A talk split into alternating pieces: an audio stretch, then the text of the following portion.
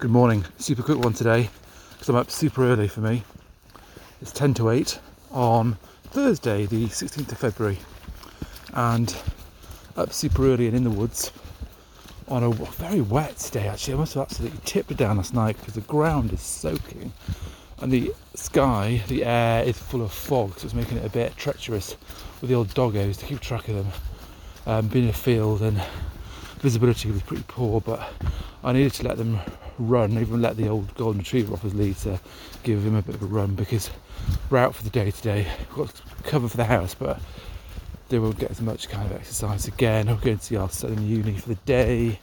So, I'm trying to walk quickly, briskly, get it done, get back, take the kids to school, or the younger kids to school, and then drive straight on from there to uni to, see our eldest. We've got Veritas coming over to look after the dogs at home during the day, but they won't walk them.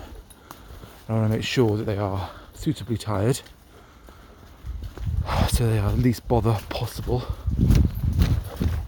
Hear them zipping about.